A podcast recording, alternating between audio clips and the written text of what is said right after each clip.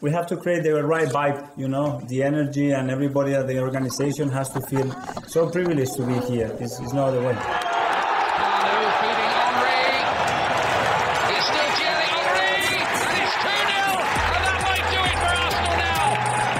Thanks for listening to the Purely Arsenal podcast. Please follow us on Twitter at Purely Arsenal FP for all the latest Arsenal podcasts. Welcome to the sit down at the Purely Arsenal podcast. We're back, and I've got an old, fantastic guest that lots of you regulars will remember. It's Garrett Cruz. How you doing, Garrett? I'm good, Jack. It's good to be back, man. It's been way too long. I knew I was going to bring you back for when all the glories come. Do you know what I mean? Yeah. I was like, we've got to get Garrett back on. I get, honestly, still now, get people, the original listeners, and obviously the original members like Neil and yourself, and they're always asking, you know, when are you getting Garrett back on? I know. Thanks for not calling me the last couple of years. I appreciate it. Yeah. I was like, I'll pay you for it. I couldn't get anyone on the last couple of years.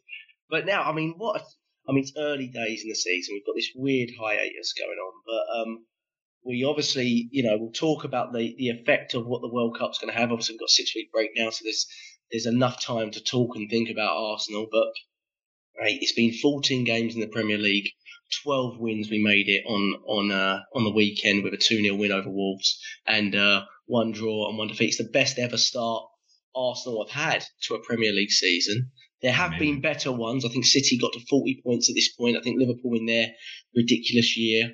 They also were at 40, but I think the league's getting stronger and stronger every year, so it is pretty remarkable.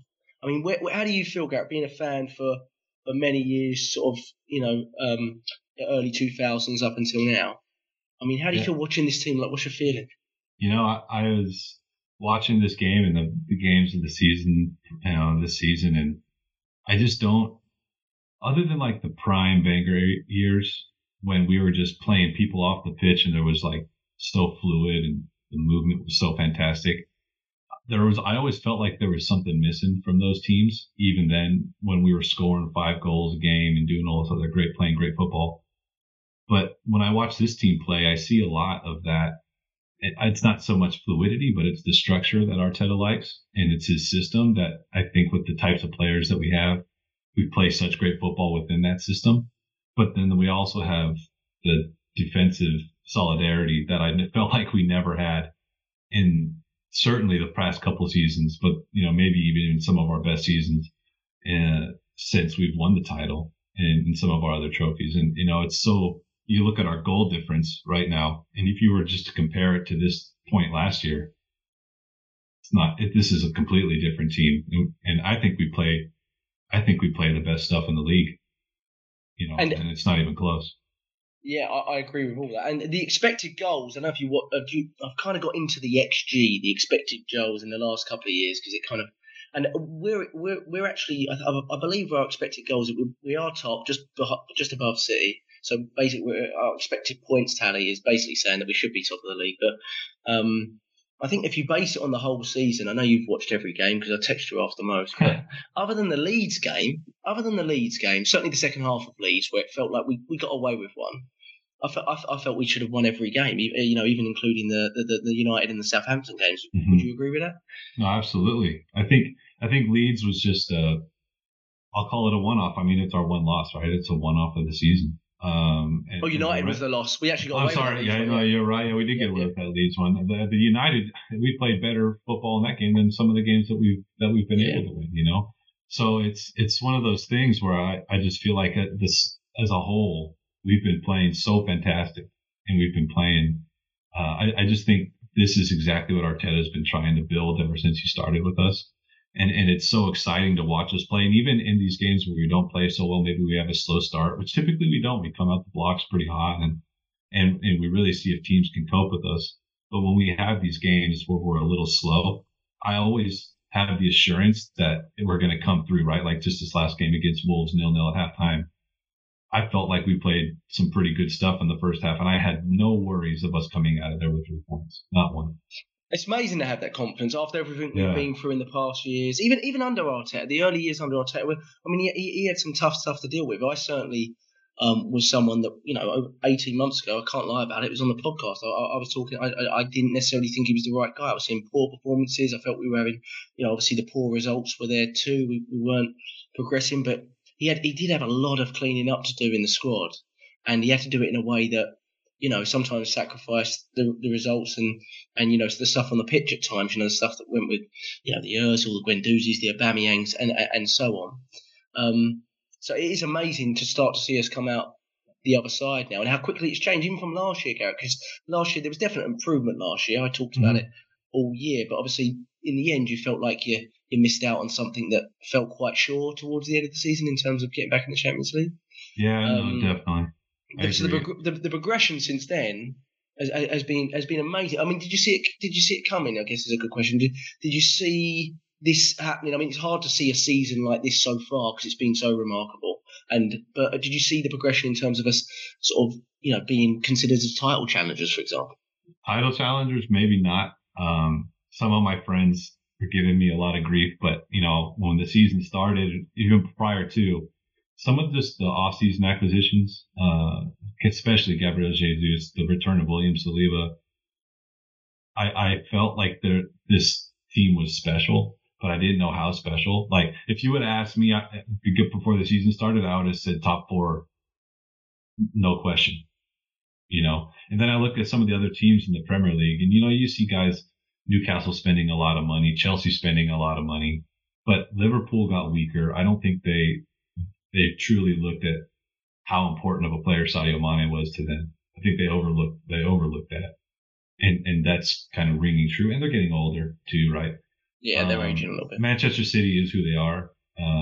That's not going to change. Manchester United, I don't know. One of those teams to me is I didn't see them as a threat to Arsenal, and I always thought top three minimum, second place possibility, to be quite honest, and.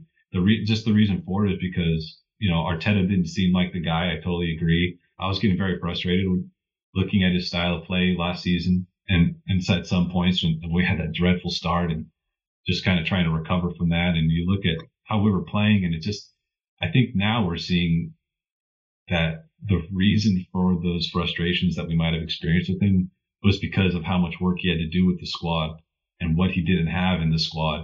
And now we're seeing the squad that he wanted to build, him and Edu and everyone else that's, you know, up above there, part of those discussions. And it's really working. It's really working. It is really working. And like you said just before we started the pod, it's, you know, it is frustrating. The momentum's with us for sure. And especially after watch the weekend and you watch City's game. And I'm not up at that time unless it's an Arsenal game. But somehow something woke me up at that time. And I went, and I couldn't go back to sleep. And as I was up, I just put on the City game. And that was probably the first time in a while I've sat and watched 90 minutes of City. Usually you just look at the result and go, oh, yeah, they've won again. But I was really surprised with what I saw. I thought Brentford comfortably should have won the game, but they ended up just nicking it at the end. But they had a lot of issues. Obviously, that's not exactly how City play all the time. But it was, you know, people sort of talk about City as this sort of invincible kind of team and this team that's, you know, very little people, even up to this point, it considers us in the title race. I think for me, that was the first time I kind of watched it, and I went, okay, maybe we're in a race here. Maybe there's a chance here. You know, yeah. I mean, you probably thought it a little bit earlier than me, but it's been so long since I've been in that position. It's hard. It's hard, isn't it? It's hard to know. I hear you. I get it. And everyone's very hesitant to even put the words out there, right? Arsenal in the title race, especially Arsenal fans, right? We don't even want to, because we don't want to have the egg on our face when it comes back to haunt us and City overtake us. But I mean, just look at it like this. If you were to look at the standings, and there was no name associated with anyone that's in the standings now, right? And you look at the way that teams have started the first 14 games of a Premier League season. Arsenal at 37 points. So just say it's not Arsenal. Say it's team number one, right?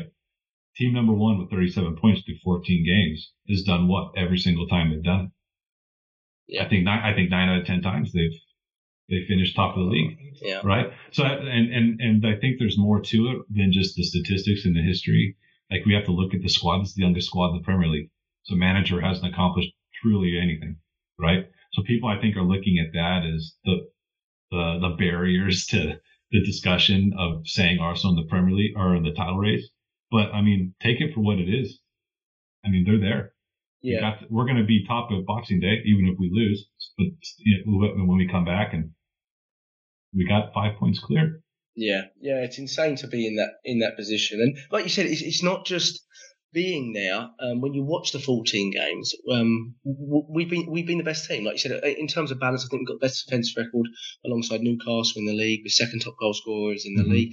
But the football, in terms of the balance we're playing, I mean, the one thing people constantly go back to in terms of us being in the title race, Garrett, is the thinness of the squad, the youthfulness too, but the thinness. And in this game, as we get into it a little bit, there was a stomach bug that was going through. We didn't know about it at the time, but I did think it was really odd that Xhaka went down after a minute. I was like, either he's done his ACL or there's something going on we don't know about here. I know. I was so worried too. I mean, yeah, well, he's got his probably his last World Cup coming up, and he went down.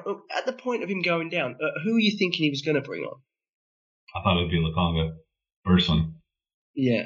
What do you think it says for Lokonga? Because I've been I'm very 50-50 on Lokonga. I'm not sure whether he'll make it at Arsenal or not. I don't know if I'm prejudging a little bit too fast on it, but I think he's a player that's probably struggling for some confidence. I mean, he's been pretty outspoken on the whole issue of how frustrated he is, you know.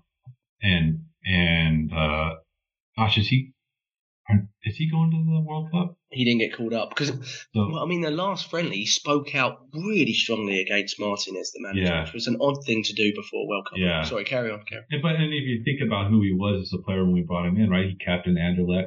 He was super promising youngster. I personally really like the way he plays. When you just watch him as a player, he's really smooth. I think he's got an excellent first touch. He's kind of one of those guys that weighs a pass really well, which I always like to see. You know, like always just kind of stays right on the floor. But I think when you look at where we were hoping he would be in the positions that I think he was picked up to play, kind of where Partey's at, he's not quite there. And I think he's kind of drifting into like the Tavares zone a little bit, which is unfortunate, I think, because, you know, if I was on this podcast last year, I'd probably be cursing Tavares up and down, but I don't think he has the same deficiencies as he does. I think he's a great footballer. I just think he's really struggling to find his way. And I hope he can make it at Arsenal. I really do, but yeah. he ultimately didn't get to be part of this fixture. Yeah, and it was great to see. I thought on the other hand, because immediately when I thought it, I thought, you know, what are the options, and I thought either Lokonga or Vieira were the obvious options. But with Sambi, the worry there is El Nenny's now the backup option to Partey, and I don't think any of us think El Nenny is ever going to make it to Partey's level. But we know that he can sustain a level that is, you know, a 7 out of 10, a sort of reliable section for a part of a game that can give Partey's minutes, legs a little bit of minutes. But if he's not making it into the 8 position as well, Garrett, that's where we're starting to think maybe he's just losing some trust from the manager at this point. Yeah. And I think that would be I was hoping it wouldn't be El Nenny, to be honest, because like Wolves bottom of the league, like, you know, I get that, but going away from home, I just don't want to see El Nenny in there when we're trying to score some goals, you know, take the game to an opponent. I don't want to see that. And you know, I think Vieira was a good, ultimately it paid out to be a pretty good decision. Yeah, because he obviously, we'll talk a little bit on the first half, where they caused us a little bit of problems in the first half. I would say we obviously created some chances. Jesus had the one that was offside, which I think he could have done a little bit better to stay onside. Of course, when he's offside, he puts it away beautifully. He's having a little bit of a rut, Jesus, but he's such a good player for us, so huge for us. When I was watching City, and I was watching Haaland a lot against Brentford, I just thought, you know, because it's Haaland, you're going to watch him. But if they contain him, because he doesn't move too much around the box, City, I don't want to say they look one-dimensional, but they start to look more out of ideas than they used to, put it that way, because now they have this focal point. Whereas when they used to play Jesus or Aguero up there, for example, it was constant interchange. It was like you didn't really know who was central, which is what we do a lot on. Like Jesus finds himself at left-back sometimes. You know, we're just all over the place, aren't we? And we, in fairness to us, we look a lot more fluid than they do on a regular basis, I would say, in terms of creation. Now, of course, the caveat to that is we don't want Jesus to go 11 games without scoring. But I think as hard as it is to say, I think he's been a little bit unlucky. I agree. And has it been that many games where he hasn't? I think so. I think that's including Europa and League Cup stuff, you know. So sure. League maybe a little bit less, obviously.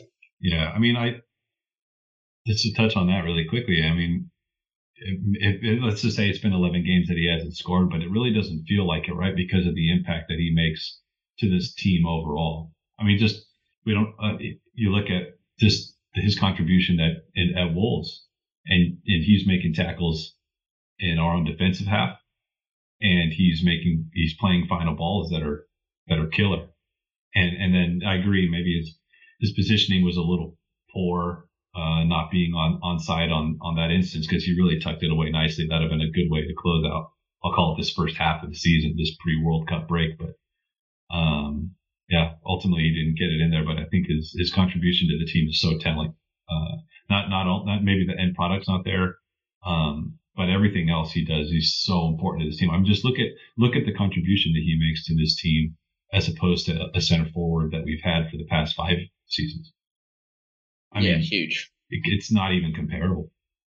Massive. It's massive. I agree with that. I mean, obviously, Aubameyang, who's so the opposite to him. I mean, a guy that plays off the shoulder and rarely. I mean, you saw it against Chelsea, didn't you? Really, they're just you know, one guy's so involved. I think Jesus had 60 touches.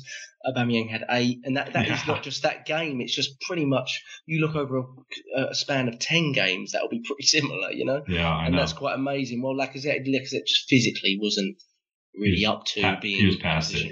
Yeah, he was past it. And we felt it, right? And we felt it last season, especially in the crunch time, and we're seeing it now.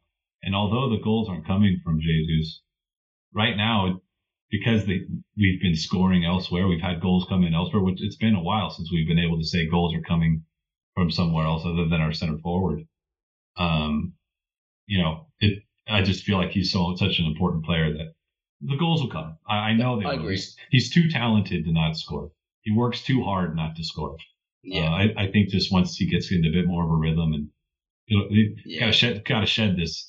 Got to get the monkey off his back here. Yeah, he'll nip one in. Like I think his last goal was the one that bailed off Lloris. So I want to say that was his last goal against Tottenham. I think that was his last goal. I might be wrong there, but I think that was the last goal.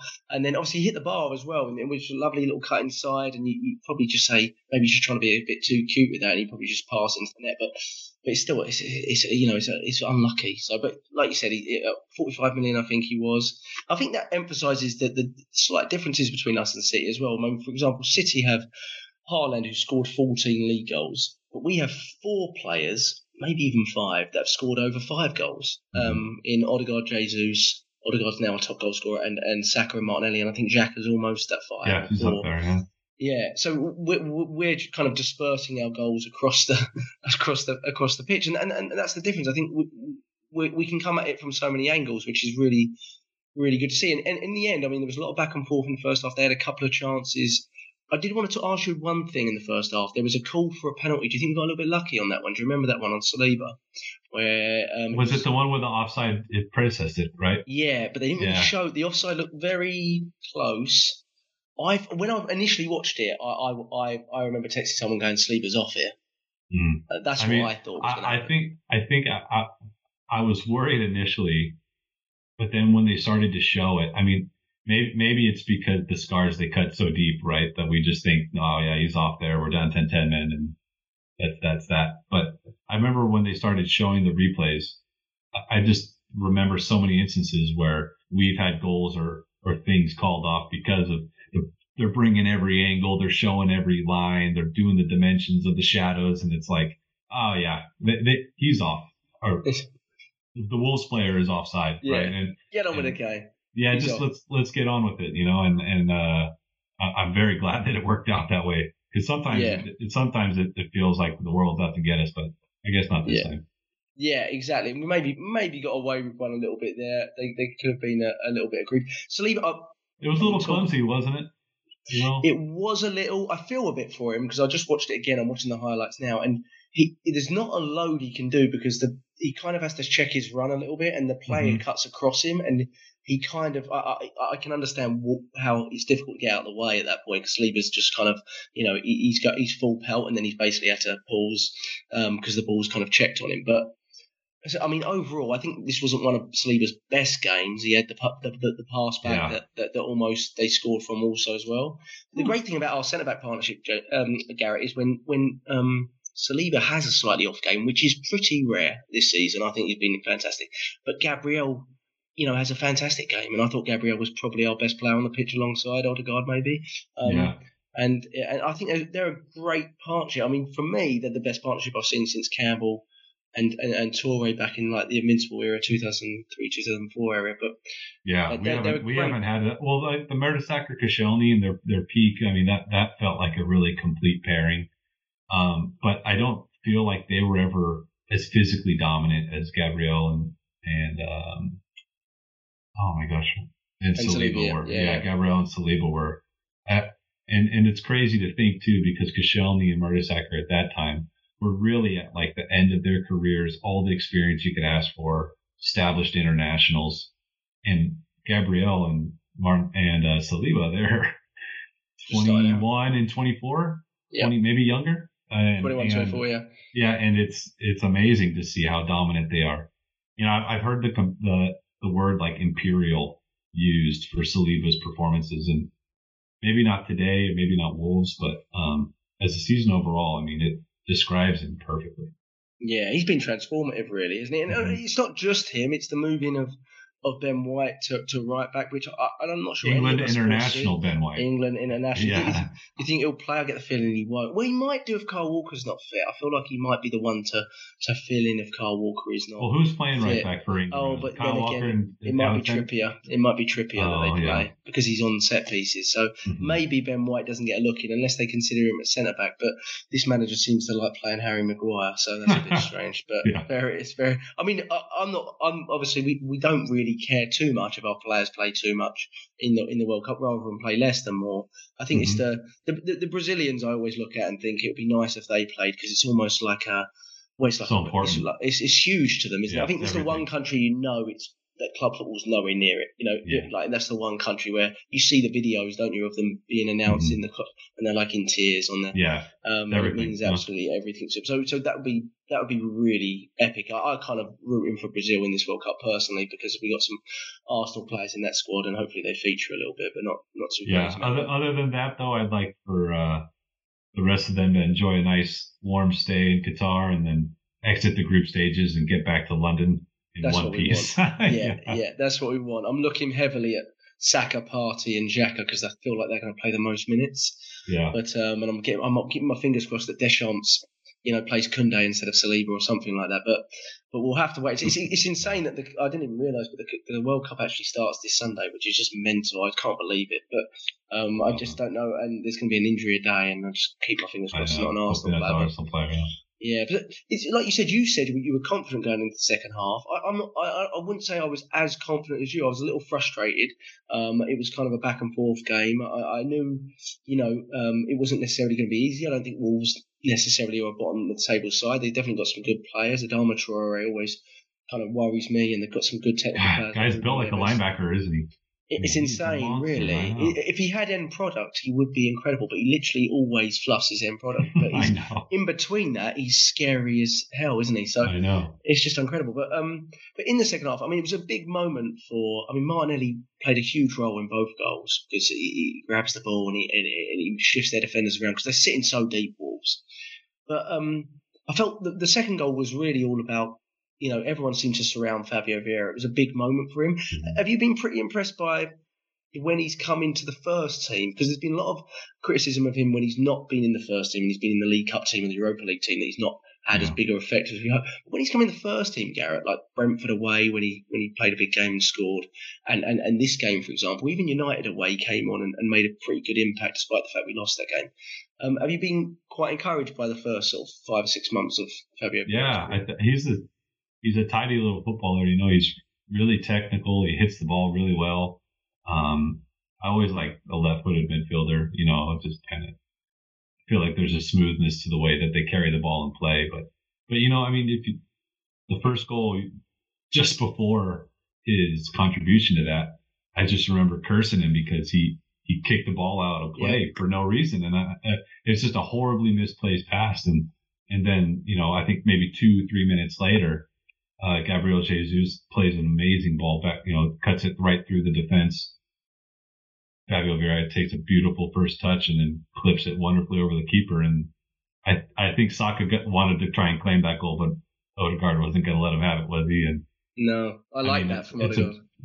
He's a captain, you know, let him have it. And I love the assertion and his willingness to get in and make those runs, those late runs. And, you know, he's really attacking the goal, and just it's great to see that because I think he's a player that is so technically gifted that sometimes when he gets in the positions where you wanted to see him, I mean, he literally couldn't miss that. But he's had instances where you say, man, put your foot through it, right? Or really just, you know, and it's just good to see that even though he's had some instances in the past where he might have done better, that he's still persisting with that, trying to provide that end product, right? It's not coming from, if it's not coming from Jesus, like, it's great that we're able to get it from our attacking midfield and elsewhere.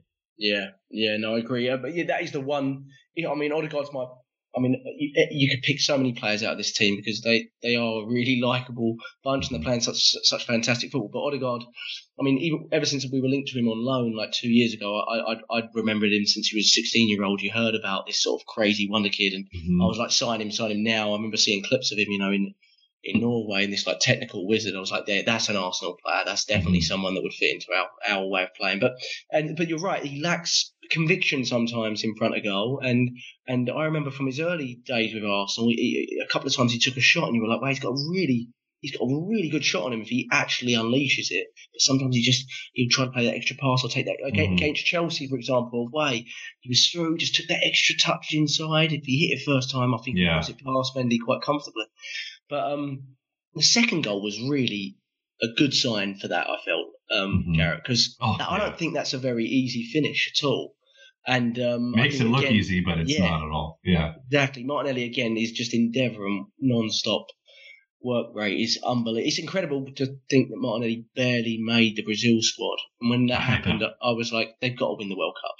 Sure, they have to win the World Cup. If this guy's barely making the squad, they've just got to win the World Cup. So I'm expecting them to win it. But what do you think of Zinchenko? I think Zinchenko played a good role there as well. So there's been a lot of debate about our left-back position this season from fans. Maybe not from Arteta. He clearly thinks Zinchenko's our number one left-back. But what have your thoughts been? Because I'm sure you're a pretty big fan of Tierney, and obviously we've used Tommy Asu to quite good effect there.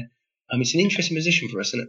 I understand why Arteta likes Zinchenko, especially because of the system that he wants and how that left back really tucks into the midfield and kind of provides that support for Thomas Partey and allows Xhaka to advance, which is crazy. The whole idea of Xhaka being like a box-to-box. I mean, that's what Wenger said when he signed him, right? He's a box-to-box. And we all laughed at it. Yeah, and you see how he's played for us for the past number of seasons. And I mean, it's really been a coming of age for him, the way that I think Zinchenko has allowed him the freedom to play as such. And even though he didn't play this last game, but overall, but you see the control that he brings, the technical skill and ability that Zinchenko brings. He's a great footballer, but It's a really tough one because I do like Kieran Tierney a lot. I think he's an excellent leader. He's got the pedigree of his entire career being the first choice left back. And I think he's a better footballer maybe than people give him credit for. He's not a 2-footed hybrid midfielder like Zinchenko is, who I think grew up playing as a number 10 and just shifted back as a left back. But there are games I think where Kieran Tierney is going to have his time. And I think there's games where teams like Wolves are going to sit deep against us and we're going to have to break them down. And, you know, I guess our first goal came from a nice tricky little move on the left, but there's not going to a game where teams are sitting deep like this and overlapping runs and trying to, you know, cut a ball back or something like that Kieran Tierney does so well. It's not what's going to be the difference. And I think Zinchenko today was part of being the difference. Yeah, I agree. Yeah, he's a really interesting player, and he just seems to fit that. I mean, it was clearly something in the transfer window he was looking for, because obviously we looked at Lozano Martinez for a long time, and then we quickly moved to Zinchenko, but we were linked to Zinchenko the whole the whole summer, really. And obviously he worked at Man City with Zinchenko. So when we were buying him and people going, maybe we're buying him for midfield, I was like, I don't know. If he's worked with Zinchenko as a left-back for 3 or 4 years, we're probably buying him as a left-back. And then it turns out that's what he is. But it's such a different role, like you said. It's a sort of hybrid, you know, left-back, left-central midfielder kind of role. It's very interesting the way he plays it. Obviously he has his defensive issues, and that we'll come on to that. I mean, I thought, like I said, I thought it was absolutely brilliant finish by Odegaard. I thought it made it look way easier than it is. Now he's our top goal scorer with 6 in the Premier League, which is a really good thing for him, I think, because I watch him a lot, and I feel like sometimes he's only got 2 assists, which I think is a bit of a travesty with the amount of chances he actually creates. Yeah. You know, I think he created like 3 big chances against Southampton away just in that game. So I feel like, you know, it's good to see if he's not getting all the assists, he's chipping in a lot with the goal on the goal front. And I think he's a fantastic footballer. Yeah, the goalkeeper didn't have a chance with that, did he? I mean, no. He took a touch, just settled it right in the back of the net. I mean, it was emphatic, lovely. Really. Yeah, lovely from that. And then we can relax a little bit more, which is something we've been able to do multiple times this season. But before this season, I don't remember relaxing until the 93rd minute, to be honest, in any game. I just remember seeing Rob Holding everywhere, and I was like, oh, God, my heart's beating so fast. But and so it's been really nice, you know, to be able to sort of watch a game for the last 10 minutes and relax into it. But something who didn't relax was Ramsdale, who was really focused on keeping that clean sheet. You know, we've had a couple recently, but before that, we've been struggling for clean sheets, despite the fact we've got the best defensive record in the league. But got really annoyed with Zinchenko, didn't he? Which I quite like to see, actually. Yeah, no, it's good. I think, did you watch the All or Nothing series? We never really talked about that. No, we didn't. Yeah. What do you think of it? I thought it was great. I mean, I love seeing the, you know, I felt like it was a little, like they're obviously aware that the cameras are there, but I think the instances in the halftime, pre-match and post-match were what interested me the most. Yeah. Just because you see really a lot more raw emotion. You can't really censor what you want or can't say because the cameras are there, because you have to win a match or you have to react or do something right then and there. I remember an instance where I can't remember the match it was last season, but we might have been up 2 or 3-0, and we let a goal in really late. It was nothing but a consolation for the other team, and Aaron Ramsdale was so upset that he didn't get a clean sheet.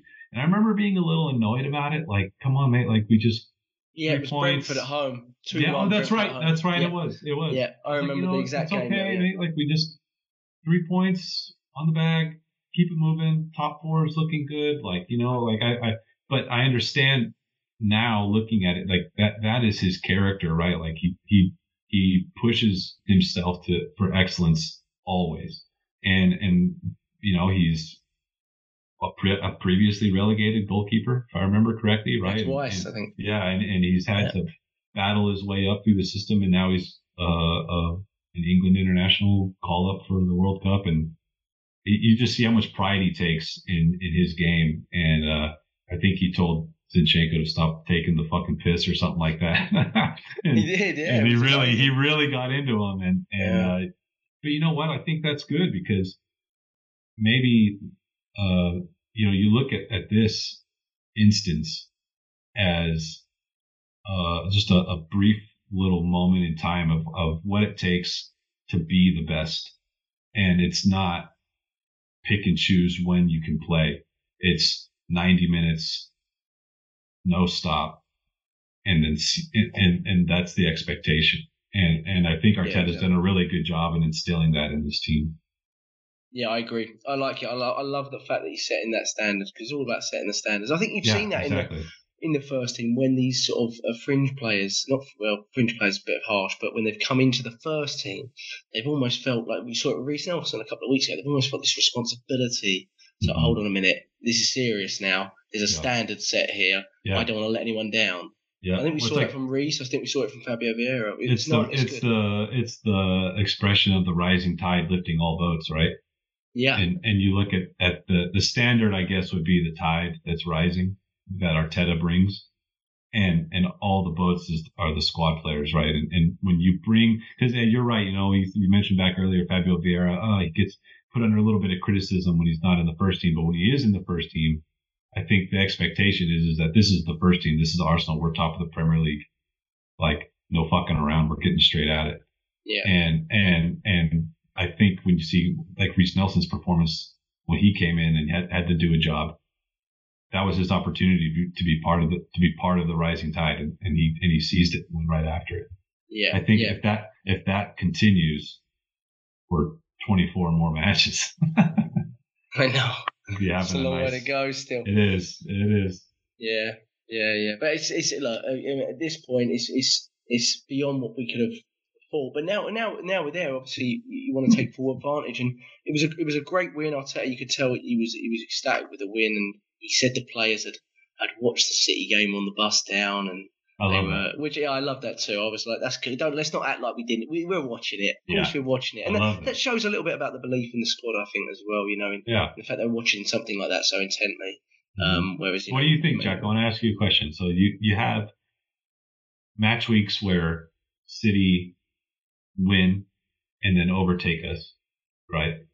Yeah, we have to go out and perform and take our spot back. And then you have match weeks where City lose to Brentford, shocking, and the pressure is there for us to go out and extend our lead. But I mean, when you look at the two scenarios, to me, it's one of these situations where it's like, wow, look at the metal in this team. I mean, they are right there, and they're ready to go and grab it no matter the circumstances, right? They're down and they have to win in order to go first, or they look at the table and say, this is our opportunity to push on. And man, they just grab it by the neck, don't they? Yeah. What do you think? I agree, and I think we've been playing after them almost every week, because obviously we play in the Europa League and we're playing Sunday. They sometimes play Saturday, or they play earlier on Sunday, whatever it is. So that's a lot of pressure. Now, is it the same pressure that we'll get if we're still there come April, May? No. Mm-hmm. But it's really encouraging to see. We're going away to Chelsea, and we know that we don't win and we're not top anymore. And we go and dominate that game, which in my opinion was one of our best games of the season. Mm-hmm. But we just because we dominated literally the whole game. But so it is really encouraging to see. Obviously, we've never this group has never been in a title race before. So there's still a lot of questions to answer. Yeah, but there are players in there. Exactly. You've got Jesus and Zinchenko and Arteta for that matter. Although he wasn't the head boss in charge, Gabriel Jesus was a very important player for Manchester City in his time there. Zinchenko maybe not so much, but you look at their involvement in that squad. I mean, been there, done that, right? They've seen what it takes just by being part of the process. And I think, the squad is young. The squad hasn't done it for an entire season to be considered very serious contenders for a title-winning team. But there's so much talent in this squad that I don't think that should be discounted. And you know what I think is a benefiting factor to this team into this season is that no matter what we do, because of Manchester City, we are always going to be the underdog. Always. Right? No, we will always have a manager who hasn't accomplished anything. We will always have a squad that's too young. We'll always have a squad that hasn't done it for 38 matches. But at the same time, we have a squad that the expectation is not there because of who Manchester City are. And I think this team, I think this club relishes that position because the pressure is not there. The pressure is on Manchester City 100%, right? Hugely, yeah. The pressure is on Chelsea, the pressure is on Tottenham, the pressure is on Manchester United and Liverpool. Arsenal didn't even finish in the top four last year, or really, quite frankly, at all lately. We've been nothing but an afterthought, much to our frustration as fans and supporters. And now this whole club is hungry to impress. And there's a saying in America that when there's an underdog in a sport and they're hungry, hungry dogs run faster because they want to get fed. And they want to win, and they want to achieve. And I think this team is a perfect example of that expression. I mean, these dogs are all hungry, and they're running, and they're working, and they're ready. I think they're ready to achieve and really make some big, big impressions on this league. I agree, and that's what's incredible is that, like you said, the youngest squad in the league. So in theory, a lot of these players, their best years are ahead of them, which is remarkable when you're seeing what they're doing at this point. It does make you think. I mean, it was a great win. If we tackle a little bit about the sort of next 6 weeks and how we manage that, we've got 10 players going to the World Cup.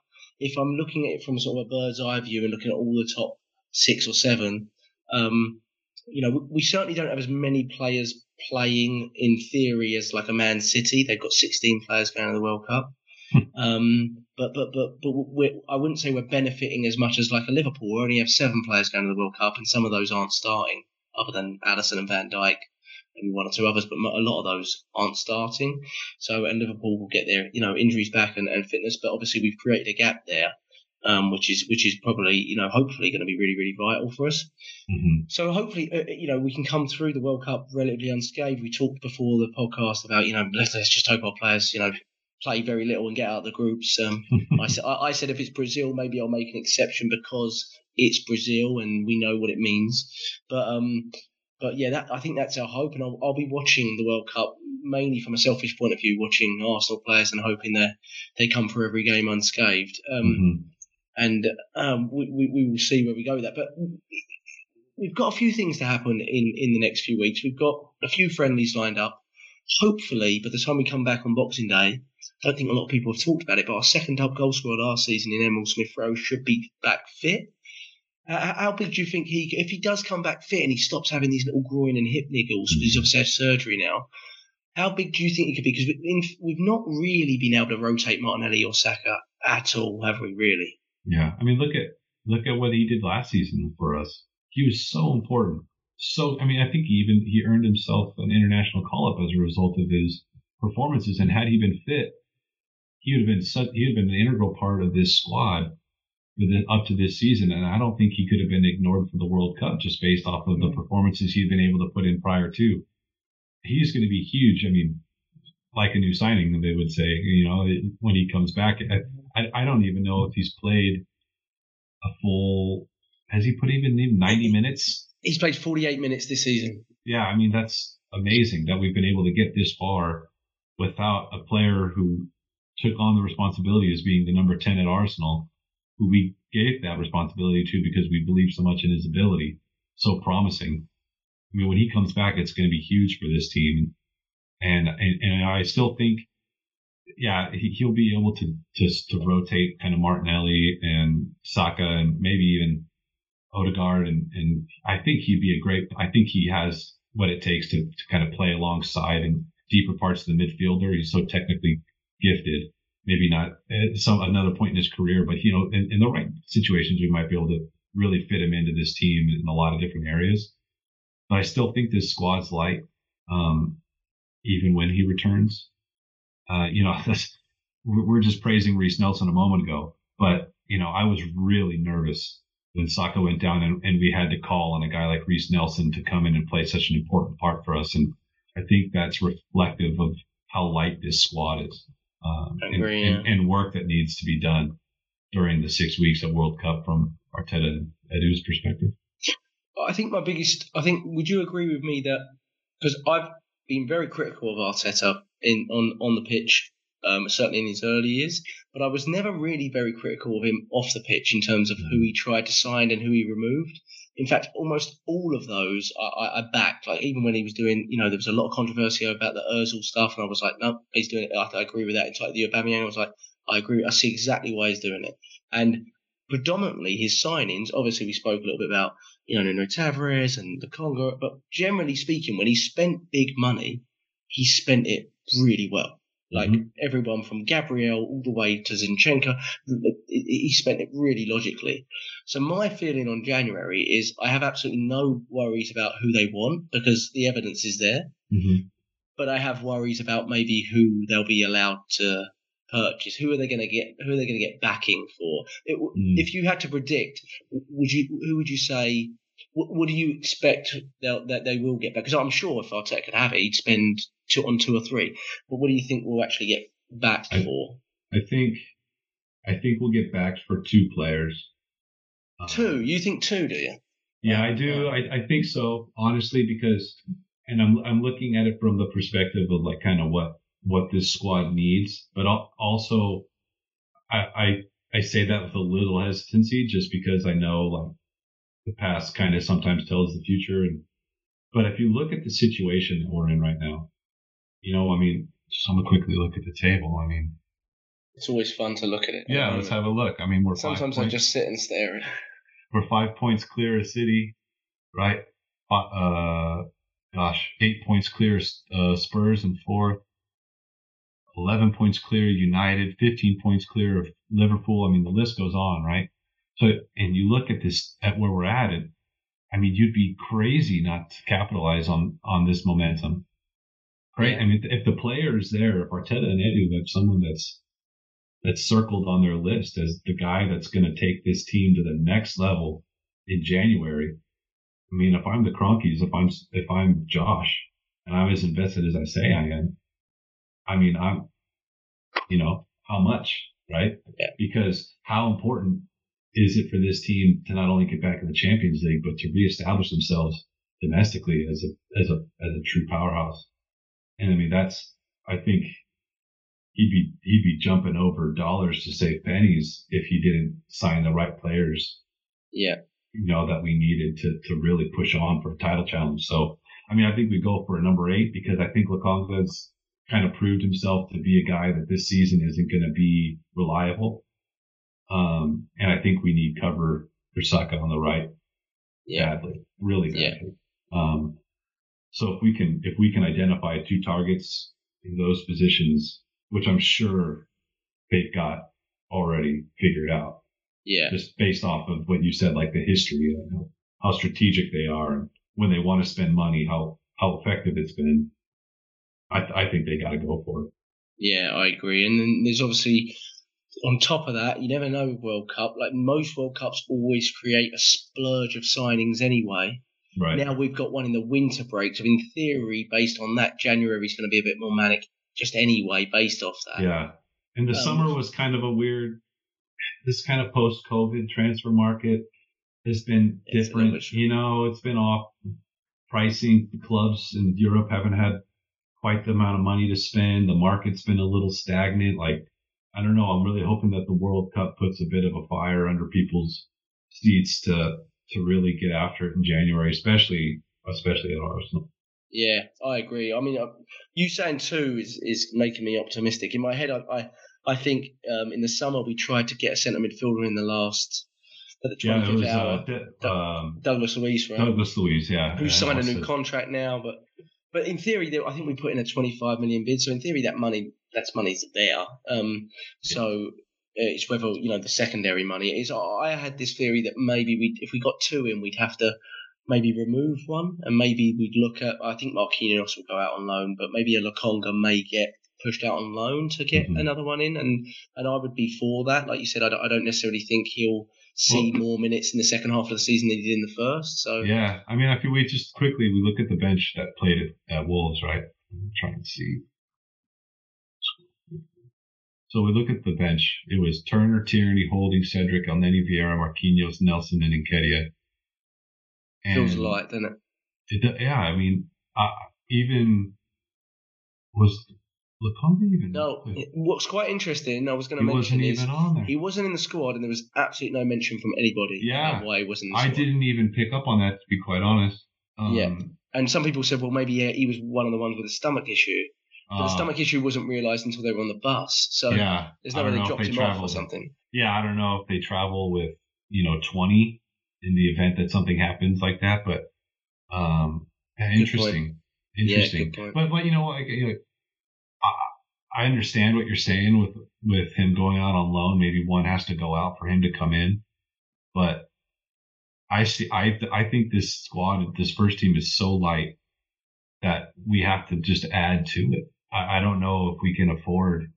I mean, he only really has, if you count everybody, he only really has about 14 total players that he trusts to be part of this first 11.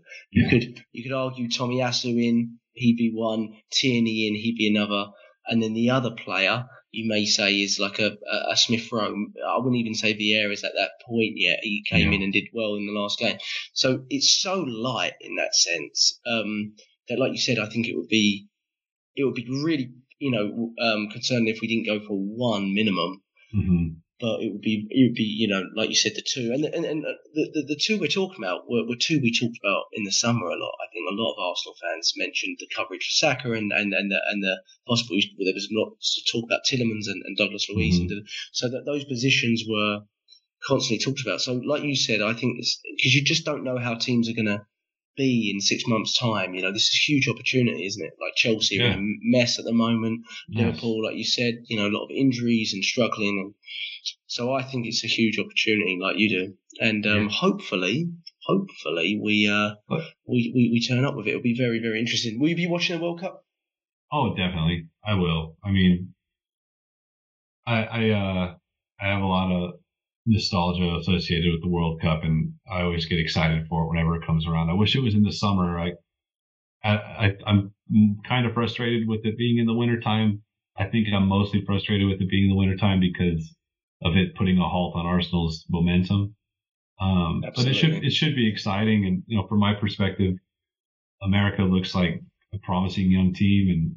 And I'm hoping that they can make some waves, at least get out of group stage and at least get out of the group, the round of 16, just because I feel like we always come up against Ghana or someone like that in the round of 16 and they kick us out. But those teams have been so frustrating to watch, the old United States teams. Yeah. I only watch them because of my passport, pretty much. But no, I'm actually kind of excited to see what this team can do. So we'll see. You've got some good young players, yeah. I mean, seeing Tyler Adams at Leeds, he looks like a good player. Yeah. Leeds have got a few young American players. They do, yeah. So. They have a couple, and I think Sargent plays for Leeds, does he? And Matt Turner, right? He should be starting in goal. Turner. Is he going to be number one for? I think he will be. I don't know for sure, but he there's been a lot of talk about him being part of the rotation, right. So that should be fun. Yeah, and, that'll be interesting. Yeah, we'll see. Yeah. Well, just as long as the Arsenal players come through it unscathed, yeah. Partey, Xhaka, Saka, Saliba back as soon as possible. It seems like if we hedge our bets, the likes of Saliba and Jesus and Martinelli may be the ones to go the furthest if we're to hedge our bets. I mean, we're talking a lot about Arsenal buying players in the January window, but after a World Cup frenzy. But I mean, what do you think about Saliba probably starting every game for France and then coming back and having a price tag of the most expensive defender in the world over his head without the contract signed at this point? It's worrying, but I always look at it from a perspective of I'm like, well, he could. I expect the likes of Real Madrid and Barcelona to be in for Saliba at any point in time because I just think he's that good. But I also look at it and think, well, hopefully the bridges have been mended as well as they can be, and he probably should see that he's starting for us more than he would start for any of those clubs. And he's just 21. Mm-hmm. He's just 21. If he was 24, 25, I'd maybe be looking at it. But at 21, I'm really hopeful. And another thing Arteta has is a pretty good track record of getting people to sign contracts when he really wants them to. Yeah. Saka just signed, what was it, last week? It's not been confirmed yet, is it, Saka's? Did he? Did Arsenal put a whole thing? I think someone announced it, but it was the old announcement of his previous contract, and someone tried to throw it up. Don't tell me that. Yeah, I saw it. I could have swore that. But the actual initial, I don't think anyone, because obviously you've got his Martinelli's. The only one that officially signed was Gabriel. He signed his new contract. But, that's right. Martinelli's his and Saliba. Like you said, just even without the January window, those three contracts are. They're vital, aren't they, the Saliba? Mm-hmm. And hopefully they don't limit us too much because I presume they're all in for a pretty hefty pay rise, aren't they? Like, but we trimmed our wage bill to such a ridiculous degree. Hopefully we shouldn't really be too worried about it, you would think. No. Yeah. But no, I agree with you. I think Saliba, Saka, Martinelli, those are other things in January you hope to do. But again, you don't know. Yeah, like if they have a storming World Cup, it's like I'm in two minds. Do I want them to have... or do I not? But Martinelli's going to sign. He's basically said he's going to sign. Yeah, I think Saka's going to sign. It's the Saliba one. Where's the pen? Is that where's the pen? Yeah, give me the pen and I'll sign it. That was great. But then the Saliba one, because of everything that's gone on, and he doesn't give a lot away, does he, in his his post-match stuff. So stoic, isn't he? Yeah, he's just he's incredible, really. But I hope he wants to be here as much as he looks like he does in every game. I mean, he seems really bought in, doesn't he? I mean, you see the way he celebrates with the players and the fans, and he seems like a player that's invested. So massively. Well, let's hope. Hopefully, maybe we can chat again when we're getting a little closer and we're still up there fighting for it, because it's incredible. But we're 5 points. We got to enjoy it. We've got Thanksgiving and Christmas. And we're top of the league. Nothing can affect that, for at least. And then hopefully, if we come back on Boxing, when's the World Cup final? Is it December 21st, 22nd or something like that? No. Because my worry is if this is like a Brazil-France final. Yeah, let's see. I'm going to check right now. I have the World Cup website up here. And the matches. Yeah. So the first match is on Sunday, I believe. Qatar, Ecuador, or something like that. I'm trying to say as well. This is a pretty brutal website. Oh, this one says December 18th. Okay. I think. And then Arsenal play 8 days later. Yeah. Or something like that against West Ham, I think.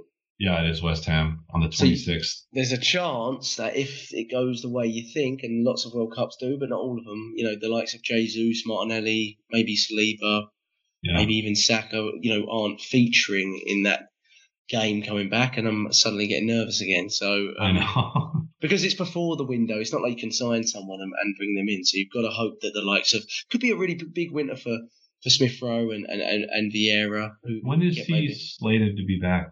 I think when he first had surgery, they said December. So in theory, hopefully if he's back in the first few weeks of December, there's a chance of him being match fit for that later. Now was it a growing pain? Really? Yeah, it was a groin injury that he's had repeatedly. I think they did surgery on or something. Interesting. So I don't know exactly what the surgery entailed, but even today you saw Nkunku from France. He went down and he's out of the World Cup. And he didn't look good, his knee injury. So you're just seeing stuff because these guys are just playing. Traveling day after. I think we travelled on less than 24 hours after the game to meet up with the World Cup teams. It's just insane. Bonkers, so it's gonna cost teams. We're gonna need a little bit of luck, definitely with the squad. We're gonna need a little bit of luck, aren't we? And you got to keep your fingers crossed that we're gonna get it. And we're due a little bit, so keep our fingers crossed. But Garrett, it's been great having you back on. We are on at Purely Arsenal FP on Twitter, and we're on YouTube. If you just type in Purely Arsenal, you can subscribe for free, no adverts. We don't do any of that on there, but we're also on Spotify and on. I just found you on Spotify. Like I didn't know you guys were on Spotify, so I just followed you. We're on there too. I don't listen on Spotify, but people tell me we're on Spotify. So, and I think we're on one or two. We're on the good apps and some of the crappy ones as well. So we're on a few of those as well. So wherever you need to find us, we're hanging around, and we will try. I'm not going to do the. I hear people doing a podcast every other day over the World Cup. But I'll definitely do one or two leading into the West Ham game and talking about the transfer window, because I get the feeling if we do something in the transfer window, it may get announced before the transfer window actually opens. I think we might be in that bracket, because what have we got to do over the next few weeks? We've got to be calling. I want us calling Shakhtar Donetsk and teams like this, just saying, hey, let's do the deal right now. So it doesn't, That's he looks like a nice player, doesn't he? He does. Did you see his interview with Zinchenko's wife? Did you see that? I did. I'm sitting there wondering if that's, character-wise is that, but he didn't talk out. He talks very openly about basically saying he's leaving in January. Yeah. Which is incredible. He was pushing very hard for a move in the summer, wasn't he? I mean. Yes. Practically begging to be sold, transferred. Yeah. The only thing that hesitate on that one, Garrett, is he's a left winger that is right-footed, and in theory, we wanted the opposite if you trust the Rafinha stuff. Yeah. So I guess it's whether he just believes that it doesn't matter if he's left-footed or right-footed. Did you notice the comment he said? He said, I can't remember the two teams. Was it would you rather go to Real Madrid and be a squad player or start at Arsenal? And he said, I'd rather start at Arsenal. And I looked at it and I was like, well, would he start at Arsenal? He wouldn't start at Arsenal. Yeah, that's what I'm thinking. But then someone said it on social media. They said, if he thinks he's going to come in and start Arsenal, then he can forget about it. And I went, but who's starting for us right now? We've won 12 games out of 14. We're top of the league. Unless you're signing Messi, I mean, we're, you know, in terms of the players in our bracket that we could sign, they're all going to have to find their feet and work their way into the team. Like Martinelli and Saka are two of the, I wouldn't change them for anyone at this point. So I just think, you know, if he's got the right attitude, I mean, he'll get a lot of minutes to just in terms of rotation with them, in terms of the amount of games we play. And I mean, that player particularly, he wouldn't be bracketed out of Europe either, because he played in the Champions League, not the Europa League, so he could actually play in those Europa League games. There's some factors there, but sounds like the fee would be pretty hefty. We're going to have to call Josh pretty early and get the payment plan sorted. Yeah. So, yeah, right. Yeah. What was it? A long-term friendly loan or something, whether they always say it was. Yeah. We've also been linked to an MLS player called Facundo Torres. I don't know anything about him. He plays for Orlando City. Yeah, Orlando, right? I saw that. I don't know much about him. I need someone that's watching a lot of the MLS. But that looks like a signing that price-wise would be a lot more realistic, I presume. But he would be coming in truly as a rotation option. I just get the feeling now, Garrett, that if we're signing someone that can compete for it. We've got to be signing players that can compete for first in place now or in 6 months' time or whatever it is, like, you know, whether it's the party position starting next year or whenever, because we know he can't play twice a week. It's got to be now. It's got to be now, though. If you're signing in January, like you said, what's the point in signing in January? It's to make an effect in the next 5 months, right? That's why you sign in January. So, in theory, we're trying to get people in January that are going to, you know, help us challenge for a title, right? Yeah. I mean, I look at the table. I know we were closing, but I just can't stop talking about how great we are. I keep looking at the table, you know. And I look at the table and I look at the teams across England. And if I was a player that was positioning myself for a transfer and I wanted to go to the Premier League, I don't know any other club that I would rather be at than Arsenal. Not at this point in time. No, I agree. You know, I mean, you look at this point in time, even just you take it back to maybe the halfway point of last season and you project forward to now. I mean, Arsenal is a great place to be at. Yeah. For so many different reasons, not less, you know, to be mentioned where it's located, the facilities, the management team, the culture, the fans. I mean, it's amazing. I don't think it's a hard sell for Edu to go in and identify somebody that's going to make this team better and tell them, we want you at Arsenal. I think they would rip your arm off. Yeah, I agree. At this moment. And it's amazing how quick it can change. Look at, Chelsea were a Champions League winning club 18 months ago. Mm-hmm. And now they're basically just begging for anyone from Brighton to come in. And, I mean, they've got everyone from Brighton. Their recruitment coach, their manager, their goalkeeping coach, their players, they literally have gone and signed half of Brighton, and they're a mess on the pitch. They're a mess. There's no structure. And having that connection between Edu and Arteta and the board, that takes a long time to develop at clubs. Look at even Liverpool. They lost Michael Edwards, who was their recruitment guy, and now they're losing their ownership, and it's going to change. And that transition, whether it leads to something good for Liverpool at this moment in time, it's all up in the air. Yeah, I mean, you look at United too, and the mess that they've created. Trying to bring back a publicity stunt and Cristiano Ronaldo. Now look what he's doing to them. I mean, it's unbelievable. Yeah, incredible. That stuff. And so then talk about Spurs. Oh, we don't even need to mention that. Exactly. But again, we don't need to mention them. And they're one team you look at in the table and you kind of can't believe that they're where they are because they just play such terrible football. But Conte's the master of he's like the modern day Mourinho, isn't he, Conte? So. But again, he's not signed a contract, and there's that stuff up in the air for them and all of that kind of stuff. I do think Spurs and Liverpool will be looking at this break quite happily with their players they have out. But again, there's opportunity ahead of us. I think there's opportunity ahead of us. If we can get everyone fit, if we have Smith Rowe back, if we can be active in the transfer window. We've got to be positive about it. I meant to ask you, I never did, but I mean, thoughts on Newcastle?